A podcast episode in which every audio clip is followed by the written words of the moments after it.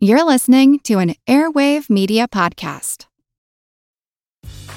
Grey's Anatomy, the most iconic binge worthy drama, is back, along with answers to the biggest cliffhangers. Will Teddy survive? Will Jo and Link finally find happiness together? Meredith returns along with fan faves like Arizona. You can now stream every episode of Grey's ever on Hulu and new episodes next day. Watch new episodes of Grey's Anatomy Thursdays at 9, 8 central on ABC and stream on Hulu. Tax day is coming. Oh, no. But if you sign up for Robinhood Gold's IRA with a 3% match, you can get up to $195 for the 2023 tax year. Oh, yeah. Sign up at Robinhood.com slash boost by tax day to get the biggest contribution match on the market. Subscription fees apply. Investing involves risk. 3% match requires gold for one year from first match. Must keep IRA for five years. Robinhood Financial LLC member SIPC. Warning this episode is another political one. I can't seem to stop. There's something in the air this election year, and it's gotten to me. But worry not if you don't favor my political topics. This one also manages to serve as a holiday themed episode. And the next episode will be my annual Christmas special, which will not be political at all. Though I can't promise that it won't challenge some religious notions. Hey, it'll probably be one or the other with me, honestly. So pick your poison. Happy holidays.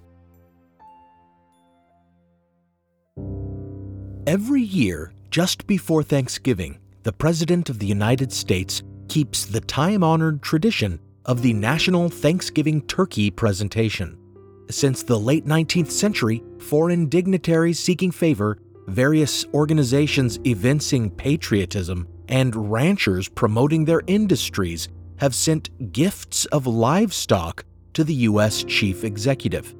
By the time of the Coolidge administration in the 1920s, the flood of gifted turkeys became too much, prompting the president to discourage the sending of birds to the White House. Equally time honored, it is said, is the practice of the chief executive of exercising his federal pardoning power to grant clemency to birds presented to him every Thanksgiving. But how time honored is that charming tradition, really? One story recorded in the press suggests it goes back to Lincoln, who spared a turkey's life when his son Tad pleaded for mercy on its behalf. But this was no presidential pardon. Another claim is that President Truman started the tradition as his administration had promoted, quote, poultryless Thursdays, end quote, in an effort to conserve food in 1947, a year when Thanksgiving, Christmas, and New Year's all fell on a Thursday. In fact, that year marked the first official presentation of birds to the White House, but in protest, as the poultry industry inundated the president with crates of live, quote, hens for Henry, end quote. But Truman relented in his food conservation efforts before Thanksgiving.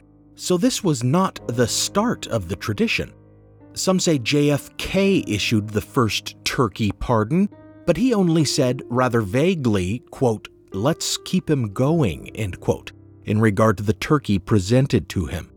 It was Washington Post reporting on his statements that used the words reprieve and pardon. In ensuing years, it became the norm for the turkey presented to the White House to be retired to a farm rather than face the butcher's block. But it appears the first time a president actually joked about issuing a pardon to a turkey was very recently, in the 1980s, when, in the presence of animal rights protesters, George H.W. Bush joked that the turkey presented to him was, quote, granted a presidential pardon as of right now, end quote. Most recently, President Trump kept up this new tradition, although he sometimes politicized the occasion. For example, in 2019, amid an impeachment inquiry, he suggested the turkeys would be subpoenaed by House Democrats, and he likened the turkeys to the media. In any event, I expect this pardon will be a very popular one with the media. After all, turkeys are closely related to vultures. More ironic today, though, were his jokes during the ceremony in 2018, when he quipped about how the turkey presented to him, named Peas, had been chosen over its alternate, named Carrots. The winner of this vote was decided by a fair and open election conducted on the White House website. This was a fair election. Unfortunately, Carrots refused to concede and demanded a recount, and we're still fighting with Carrots. And I will tell you, we've come to a conclusion. Carrots, I'm sorry to tell you, the result did not change. It's too bad for Carrots. Who's the turkey now? Currently, though, if you were to look up Trump and pardon on the internet, any search engine will give you lots of other results besides his most recent turkey ceremony. The power of the presidential pardon is currently under scrutiny. One reason is because, as a lame duck, Trump is likely to wield his power to grant clemency more liberally, issuing what are known as 11th hour pardons, as is typical of presidents whose clout with the legislature is greatly reduced during the last months of their administrations. Secondly, and somewhat more uniquely, this is because Trump himself is believed by many to be looking down the barrel of prosecution after he leaves office. The list of possible federal criminal charges that he might be indicted on after leaving office include violations of the Foreign Emoluments Clause in his acceptance of money from foreign governments through his golf courses and hotels, obstruction of justice, and perhaps witness tampering in his efforts to disrupt the Mueller investigation into Russian election interference, and bribery of the Ukrainian president in his attempts to get them to launch a groundless investigation into Biden's son. In part, the likelihood of his prosecution explains his efforts to overturn the election and remain in office by any means. For retaining the office of president grants him some measure of immunity, although the extent of such immunity is debated. Since a tweet in 2018, Trump has publicly claimed his, quote, absolute right, end quote, to pardon himself a right that is also disputed by legal scholars, but that many still suspect he may attempt to exercise before vacating the White House. So, this holiday season, let's examine the constitutional power of presidents to pardon those convicted of federal crimes or commute their sentences, considering how it has been used and abused in the past in order to determine whether it should be restricted or reformed in the future. This is historical blindness. I'm Nathaniel Lloyd, and I do hereby grant myself unconditional immunity and unlimited power. Huh, I don't think that worked. Anyway, pass the gravy. Oh, and thanks for joining me for the 11th hour presidential pardon power.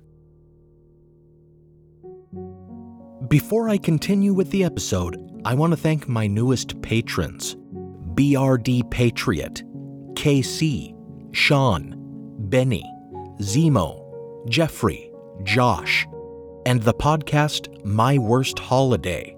Check out their show this season. Also, thanks to Charles, who donated on PayPal, which any listeners can do at historicalblindness.com slash donate or at the paypal.me link in the show notes.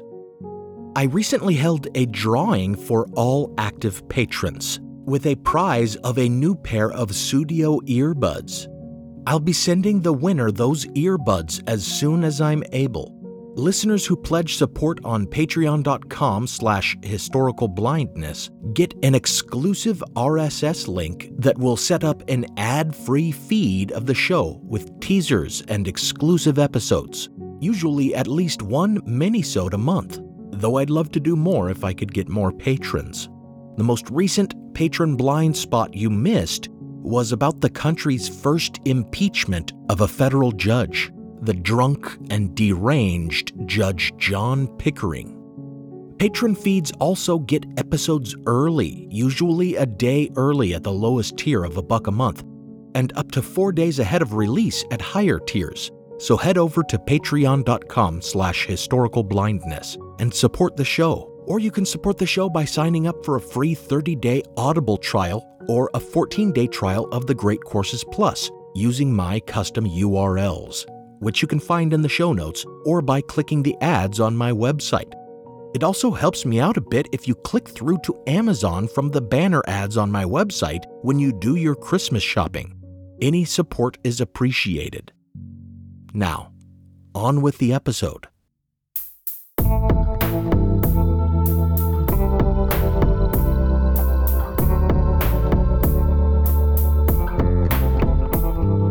Welcome to Historical Blindness. As we consider the possibilities for Trump's 11th hour use of the pardon power during the last months of his presidency, we should look at how he has used it prior to his lame duck period. Typically, presidents save their most controversial pardons for their last days in office. But Trump has not previously shrunk from issuing controversial pardons. Among the list of pardons he has issued are a variety of right wing ideologues who have praised him in the media and donated to his PACs, many of them guilty of bribery and campaign finance violations, like Rod Blagojevich and Dinesh D'Souza, and some guilty of far worse violations, like Sheriff Joe Arpaio, who refused to stop racially profiling and mistreating immigrants despite a court order. But perhaps the most blatantly corrupt use of this presidential power was when he commuted the sentence of Roger Stone, his longtime political advisor, who had been convicted of witness tampering, obstruction, and lying to Congress with regard to Mueller's Russia investigation, in what appeared to be a reward for Stone's refusal to cooperate with prosecutors Trump is said to have had his Justice Department pressure prosecuting attorneys to seek a reduced sentence, and in the end, commuted the sentence he was given.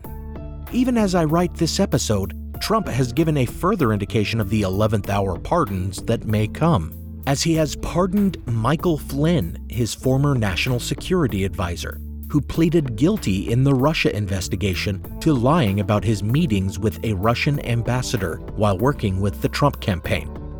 Earlier this year, Trump's Justice Department attempted and failed to get the case against Flynn dismissed. So now, lame duck Trump has let Flynn simply walk. Rather than a power to unfairly benefit cronies, the framers of the Constitution envisioned this pardon power of the chief executive as a way to grant mercy, which is a common and usually applauded application of the power. Trump also has used the power to grant reprieves and clemency in a merciful spirit, although he has thereafter been known to prop up the recipients of such pardons in Super Bowl ads to burnish his image. However, even the framers must have foreseen the possibility of such a king like power being abused, for they limited it in cases of impeachment. But as with many unenforced norms, Trump has shown us that an unscrupulous president can break with tradition in such a way as to flout the rules.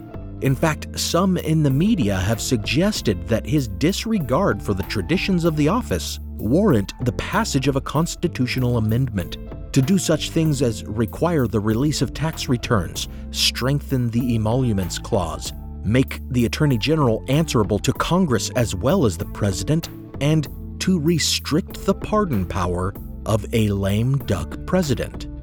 But does the history of presidential use of this power warrant amendment of the Constitution?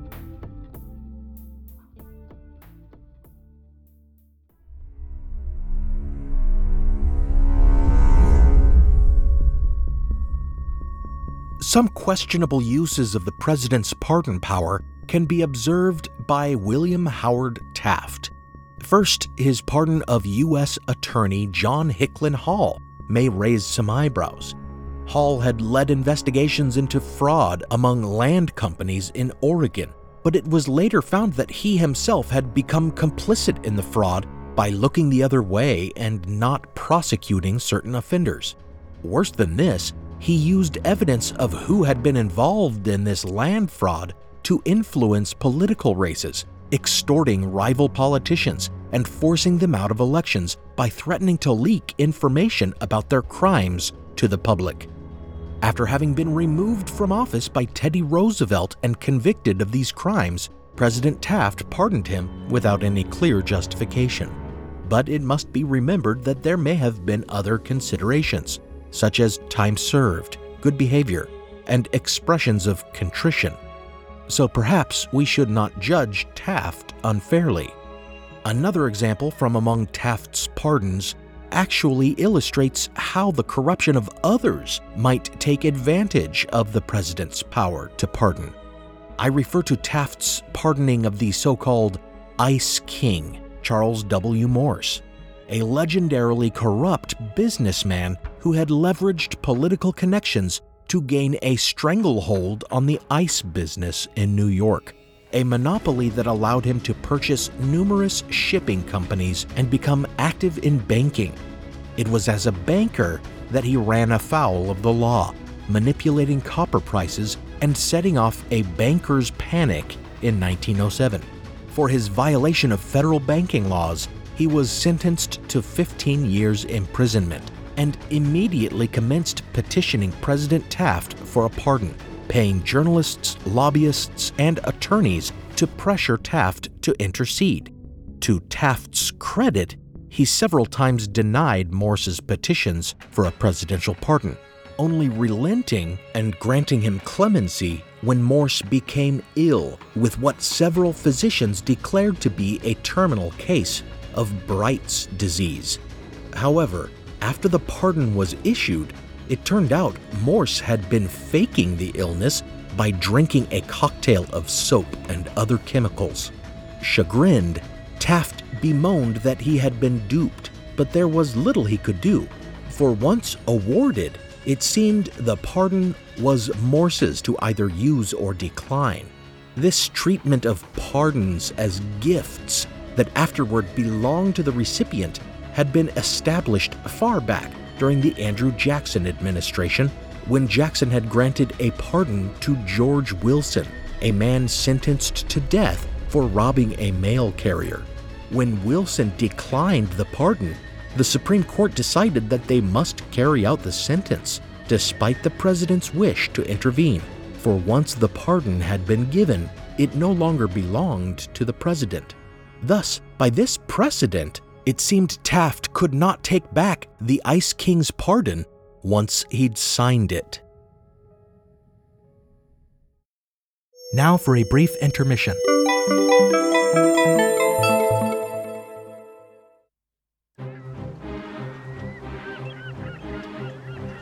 Hello, this is Matt from the Explorers Podcast.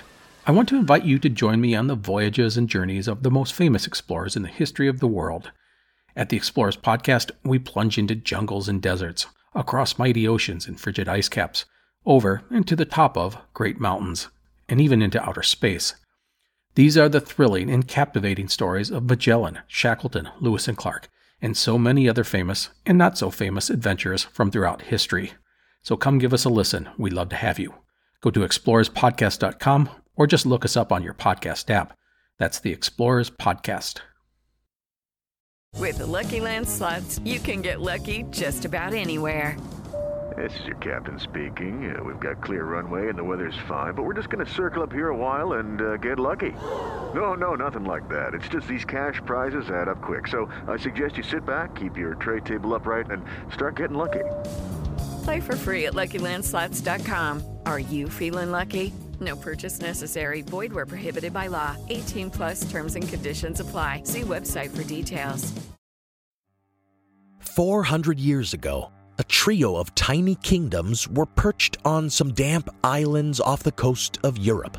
Within three short centuries, these islands would become the center of an empire which ruled a quarter of the globe, an empire on which the sun never set.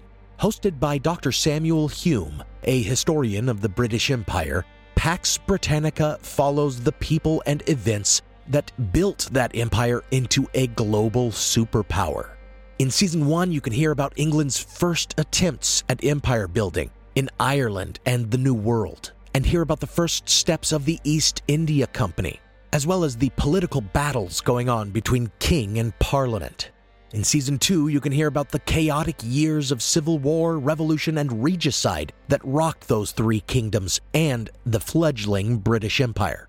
Now, in season three, you can hear how Lord Protector Oliver Cromwell rules the powerful Commonwealth, battling the Dutch and the Spanish empires for dominance of the Atlantic world. So, if you want to learn more about the history of the British Empire, listen to Pax Britannica everywhere you find your podcasts or go to pod.link forward slash PAX. As listeners of this show and podcasts generally, you probably take the view that learning and education are a lifelong undertaking. That makes a membership to the Great Courses Plus a fabulous gift to yourself. The Great Courses Plus has a huge variety of engaging and fascinating courses designed and taught by the best professors in their fields. And you don't need to stress about homework or exams to enjoy this learning experience. You can choose from a few different formats for how to enjoy your lectures. Listen on your mobile device, like a podcast, stream them as a video on a TV, or watch on a computer while you take notes in your course's free companion guidebook.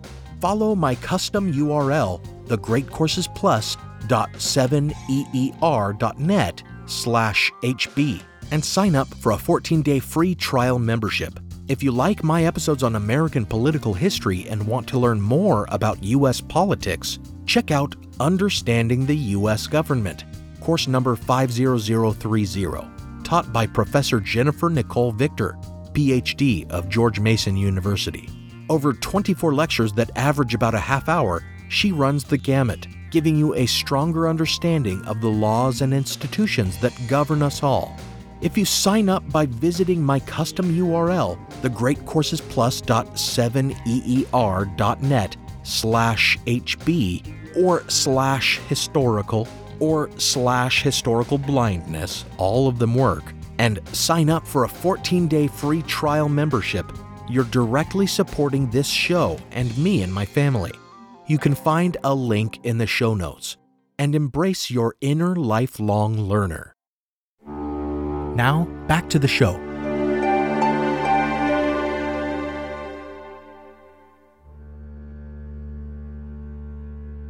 For an example of rather blatant corruption leading to undeserved pardons, we would look to the 1920s and the administration of Warren G. Harding, who it was well known owed much to a group of corrupt men known as the Ohio Gang.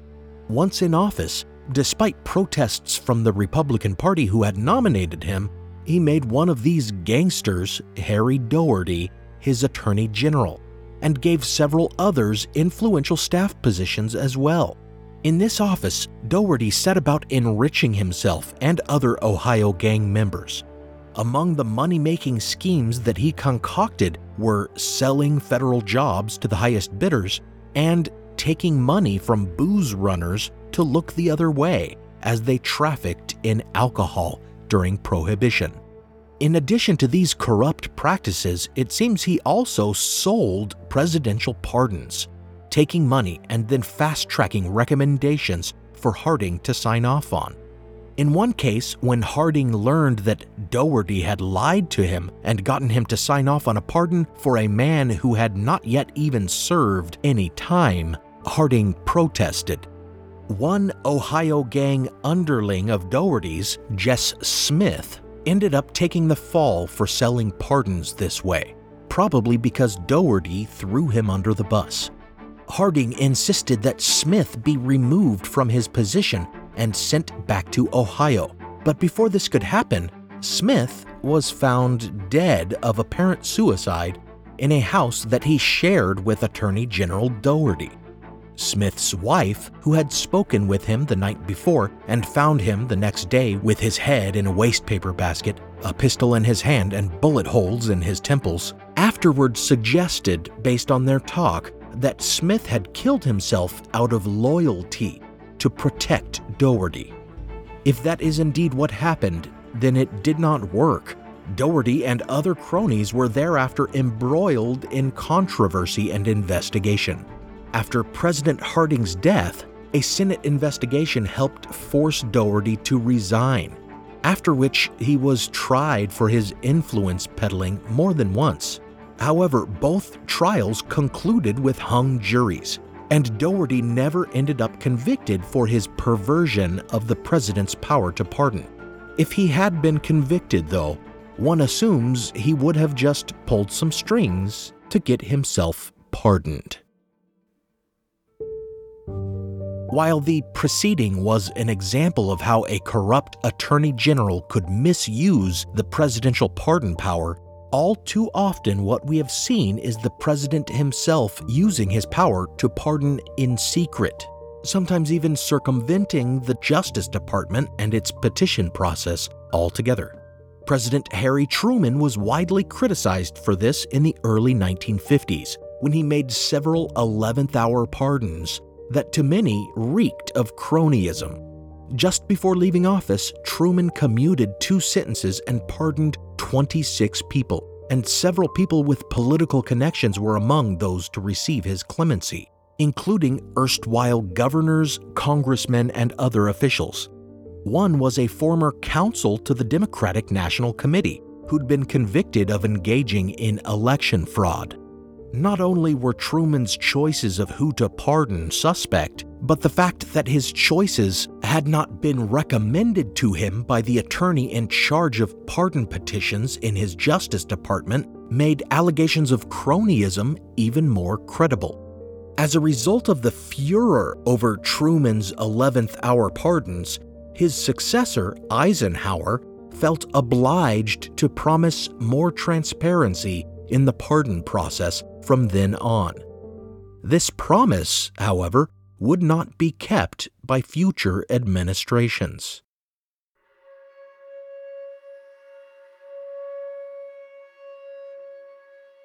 Beginning in the 1980s, abuse of the pardon power seemed to become rather more blatant. Ronald Reagan, for example, granted an 11th hour pardon to a major Republican donor, George Steinbrenner, the notorious former owner of the New York Yankees baseball team.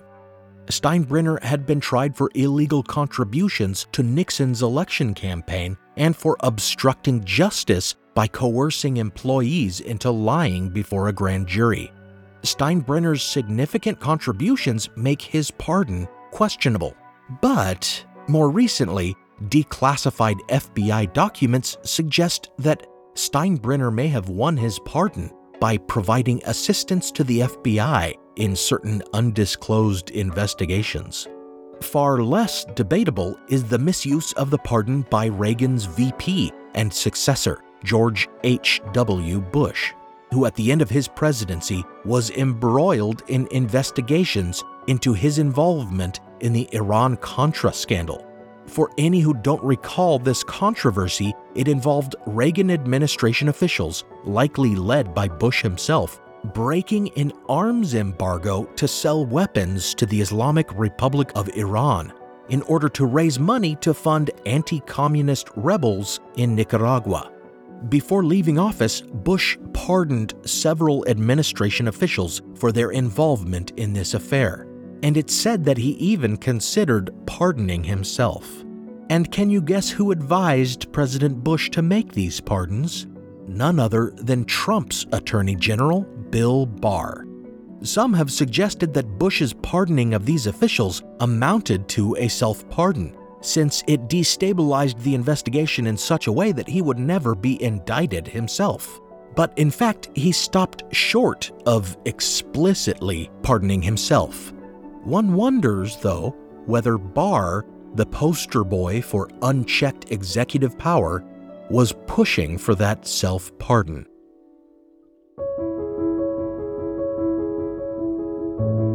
Lest one be led to believe Republicans have a monopoly on misuse of the pardon in modern times, Bill Clinton is here in recent memory to show us how Democrats, too, have wielded the pardon to aid their cronies, and even their own family members.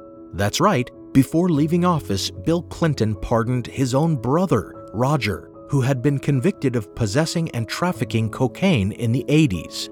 This was not the most controversial of his 11th hour pardons, though. Far more scandalous was his pardon of Marc Rich and his partner Pincus Green, who had been indicted on more than 50 counts of breaking a trade embargo to deal in oil with Iran and evading income tax in the amount of almost $50 million, as well as other charges like racketeering and wire fraud. Rich and Green had fled the country rather than face justice, and they lived a life of luxury in exile in Switzerland. Eventually, though, Rich put out feelers to the Clinton administration about the possibility of a pardon. In the end, Clinton obliged, pardoning Rich and Green in the 11th hour of his presidency, an act that afterward occasioned Senate hearings over whether the pardons were quote unquote appropriate, specifically because of the sense that Clinton had granted the pardons as a quid pro quo after accepting gifts from the riches, including generous donations to his legal defense fund and to his presidential library, as well as some quite pricey tables and chairs. The hearing, which raised the idea of a constitutional amendment, in the end amounted to little more than grandstanding, as all present appeared to concur with the professor of constitutional law they called on to give expert testimony, who declared that, quote, the founding fathers placed this absolute power, albeit undemocratic power, in the Constitution in recognition of the fact that governmental adherence to the letter of the law does not, in all instances, result in justice.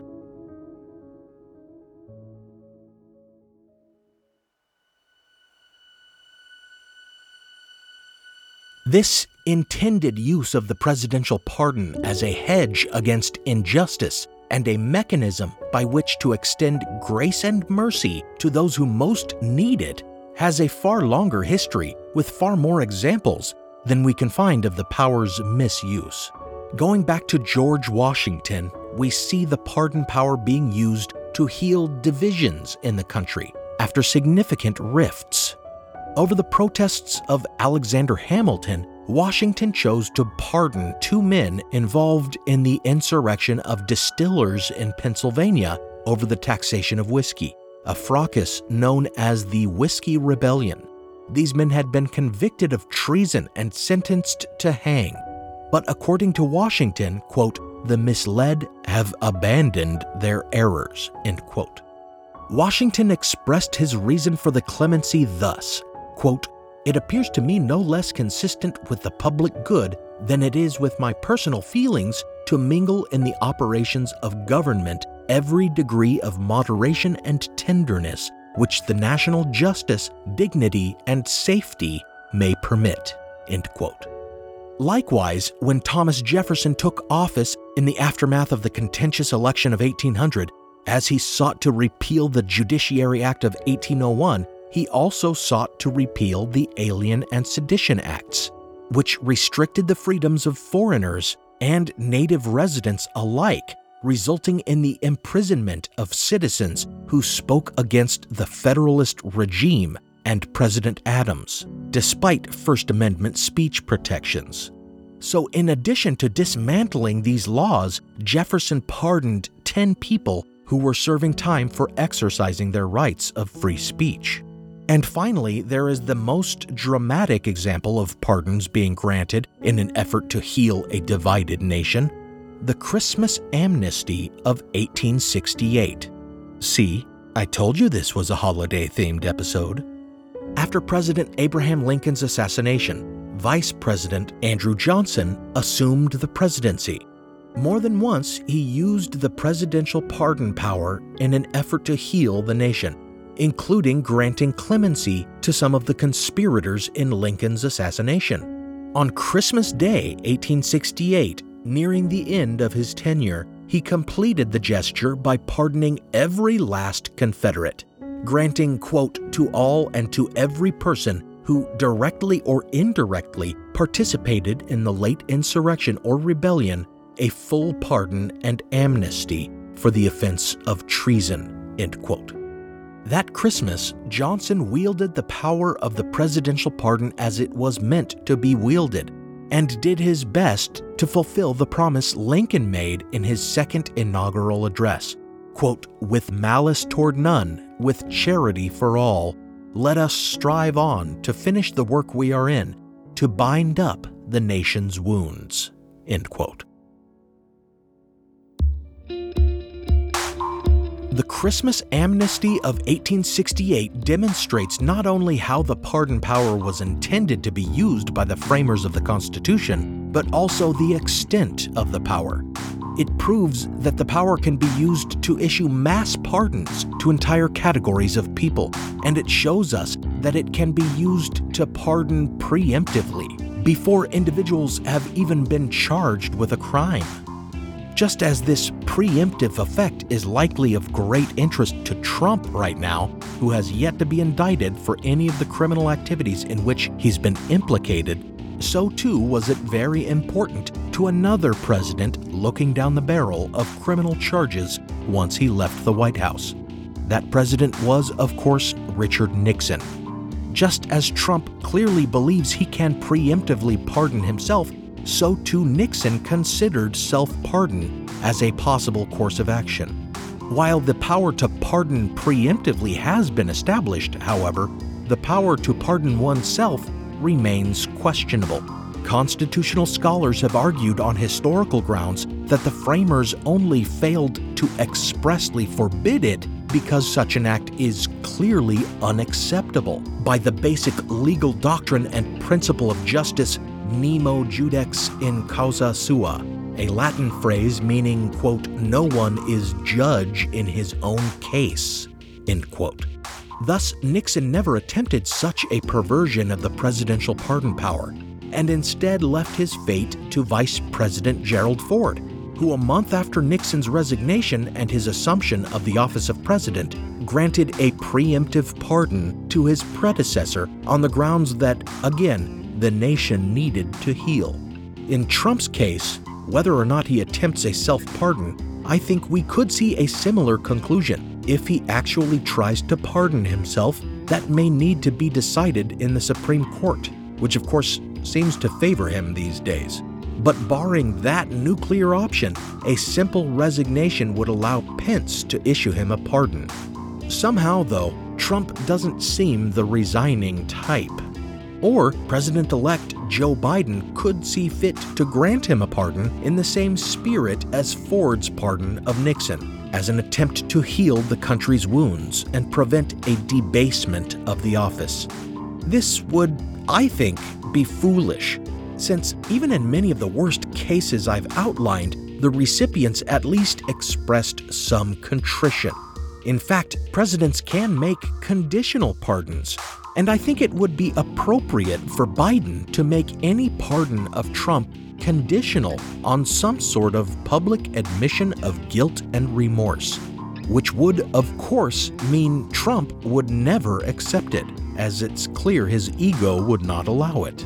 Regardless, even if Biden issued him a full pardon, or if a self pardon managed to work, presidential pardons are only effective against federal crimes.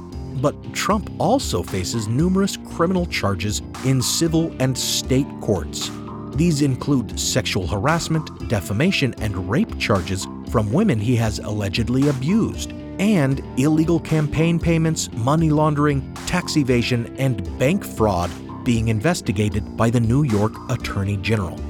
So, after all, no matter what, it looks like this turkey may not be getting the pardon he needs rather than retiring to run free across the golf courses of Mar a Lago. He may end up fleeing the country instead, as he has already suggested during his campaign. Could you imagine if I lose my whole life? What am I going to do? I'm going to say, I lost to the worst candidate in the history of politics. I'm not going to feel so good. Maybe I'll have to leave the country. I don't know.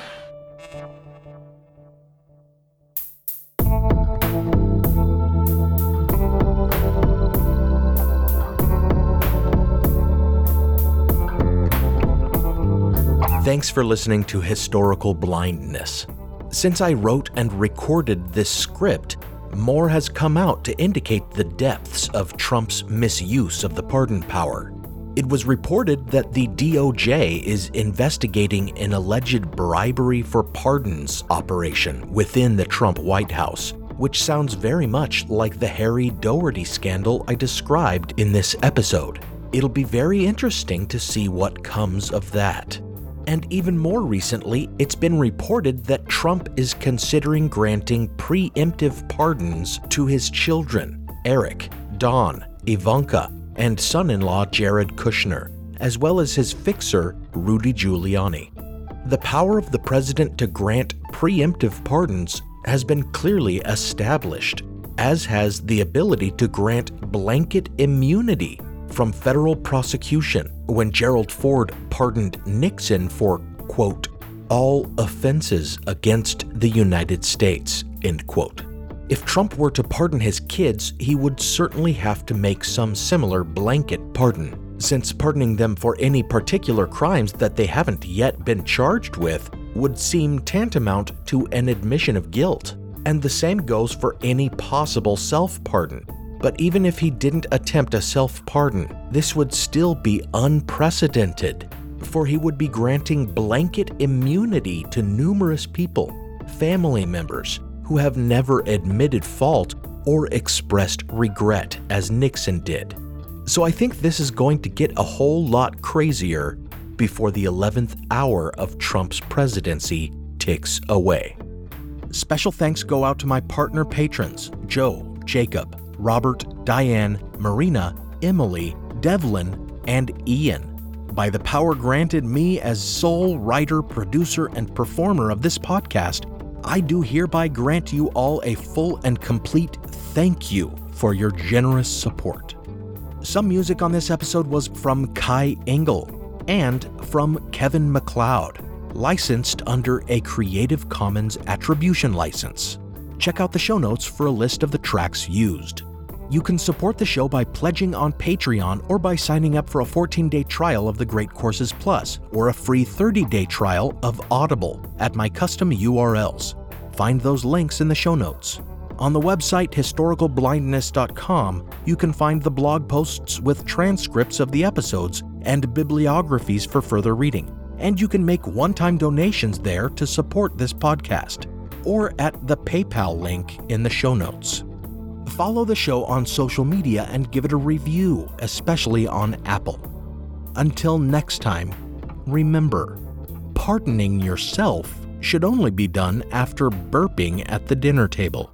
And even then, it's really a plea, not a proclamation. Keep that in mind this politically charged holiday season.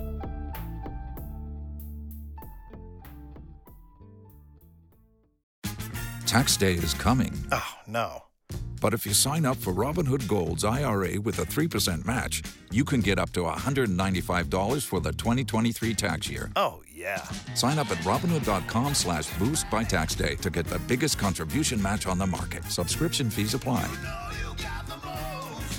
Investing involves risk. 3% match requires gold for one year from first match. Must keep IRA for five years. Robinhood Financial LLC member SIPC. If you enjoy bizarre true stories, then the Useless Information Podcast is the podcast for you. For example, did you know that author Robert Louis Stevenson gave his birthday away? Or that there was a football team that played for six years before someone realized that the school never ever existed? Or that a dog in upstate New York was once placed on trial for murder? Well, to hear these and hundreds of additional fascinating true stories from the Flipside history, be sure to check out the Useless Information Podcast. That's the Useless Information Podcast podcasting worldwide since 2008 and available on Apple Podcasts, Spotify, or wherever you're listening right now. Be sure to check it out.